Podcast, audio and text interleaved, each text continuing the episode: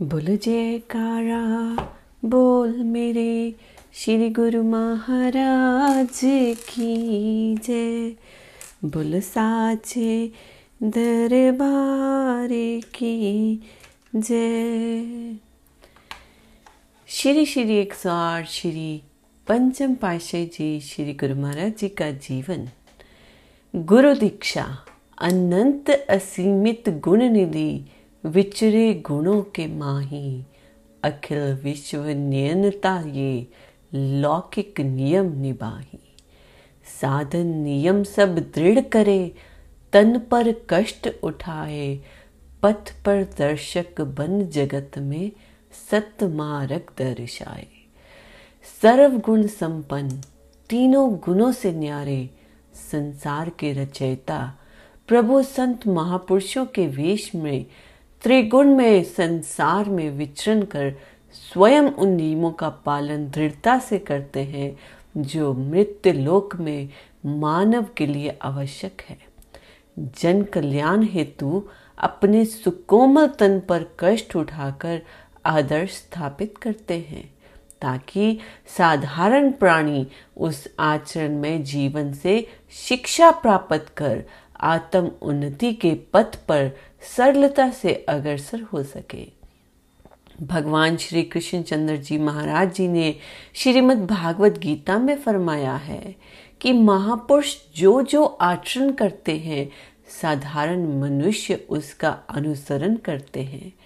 महापुरुष अपने विलक्षण कर्मों से जो आदर्श स्थापित कर देते हैं, संपूर्ण विश्व उसके अनुसार कार्य करता है। भगवान श्री कृष्णचंद्र जी फरमाते हैं, ए अर्जुन, त्रिभुवन में मेरे लिए कुछ भी कर्तव्य नहीं है।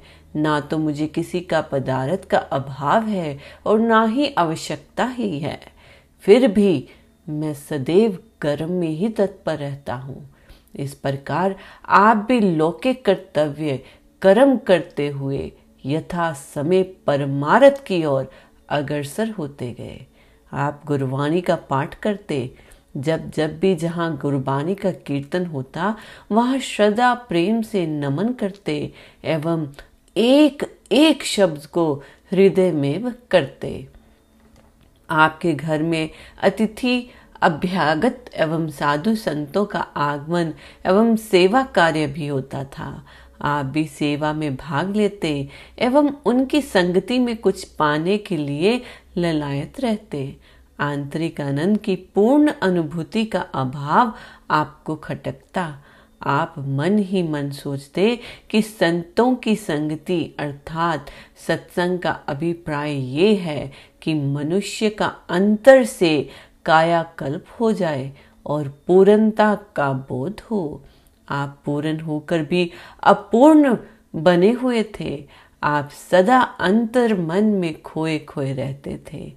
सत्य तो ये है कि आपके दिल में तत्वदर्शी सत्पुरुषों से मिलन की उत्कट अभिलाषा थी।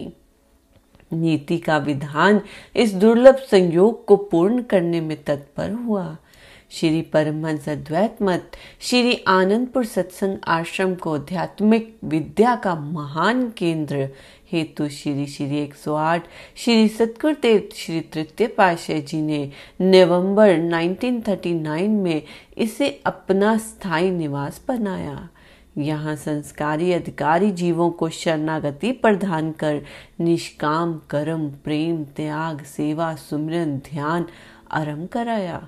श्री परमहंस दयाल जी की मौज अनुसार भक्ति की अभिलाषी संस्कारी आत्माएं उनके संपर्क में आई और आध्यात्मिक लाभ उठाया। यहीं से श्री परमहंस द्वितीय पातशाही जी ने उत्तरोत्तर सत्संग लाभ करवाया और भारत के स्थान स्थान पर सत्संग आश्रमों का की स्थापना करवाई। उसी समय महात्मा दयानंद जी एवं महात्मा श्रद्धानंद जी उच्च कोटि की भक्ति भावनाओं से संपन्न पंजाब में स्थित सत्संग सेवा कार्य कर रहे थे। महात्मा श्रद्धानंद जी आशिक सतगुरु प्रेम में डूबे हुए दीवाने थे। महात्मा दयानंद जी त्याग वैराग्य की मूर्ति, फकीरीना यानी मस्त योगी की भांति थे। इधर आपके हृदय में आत्म आनंद की बढ़ती जिज्ञासा ने लक्ष्य की ओर तीव्रता से पग बढ़ाया। आप चैत्र मास की संक्रांति मार्च उन्नीस सौ इकतालीस में बदोमली गांव में अपने मित्र के घर गए। उसने कहा कि आज हमने संत आश्रम पर जाना है। हृदय की उमंग में एक नई लहर उठी। आज दिल को मानो अपनी आकांक्षा पूर्ण होने का संकेत मिल रहा है, जिसका अभाव खटकता है मानो उसे पाने का स्वर्ण अवसर मिल रहा हो। आपने कहा कि शीघ्र चलो, इससे बढ़कर सौभाग्य और क्या होगा। मित्र के साथ दर्शन और सत्संग का मिलना वास्तविक लाभ है। तुमने मेरे दिल की सुन ली।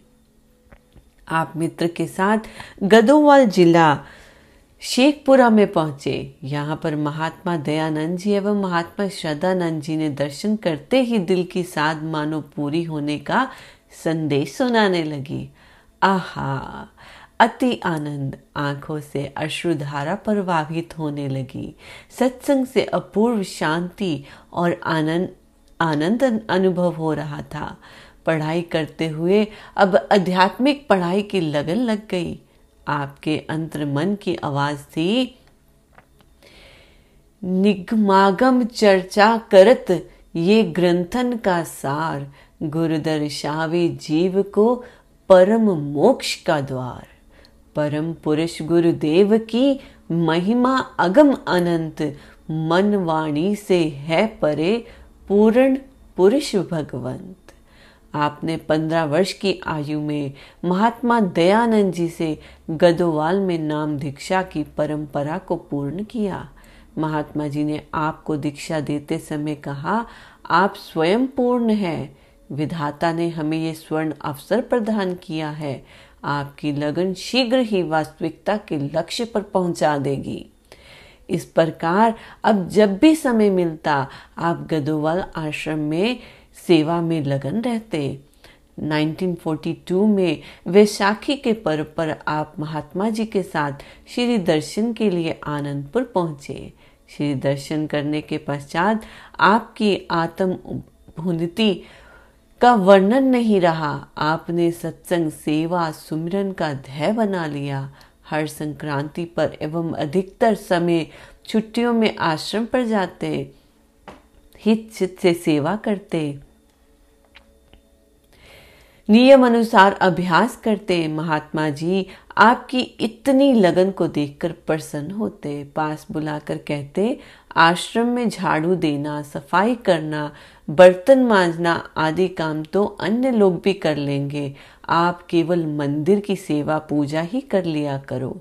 आप भाव भरे शब्दों में कहते, महात्मा जी आप मुझे निजी निधि को पाने से वंचित होने को कहते हैं। मुझ पर कृपा करते हुए इससे अधिक सेवा करने का सुअवसर प्रदान करें। गांव रायपुर कला के समीप ही रावी नदी बहती थी। आप भगत वेश में हर संक्रांति को अपने मित्र दुर्गादास जी के साथ इस नदी को पार कर गदोवाल के सारे आश्रम को गोबर से लीपा करते। एक दिन संक्रांति थी और आपको उस दिन किसी कारणवश स्कूल से कुछ देरी हो गई। घर पहुंचे तो आपके बड़े भाई ने आपको कोई काम बता दिया। आप शीघ्रता से उस काम को निपटाकर आश्रम की ओर जाने लगे।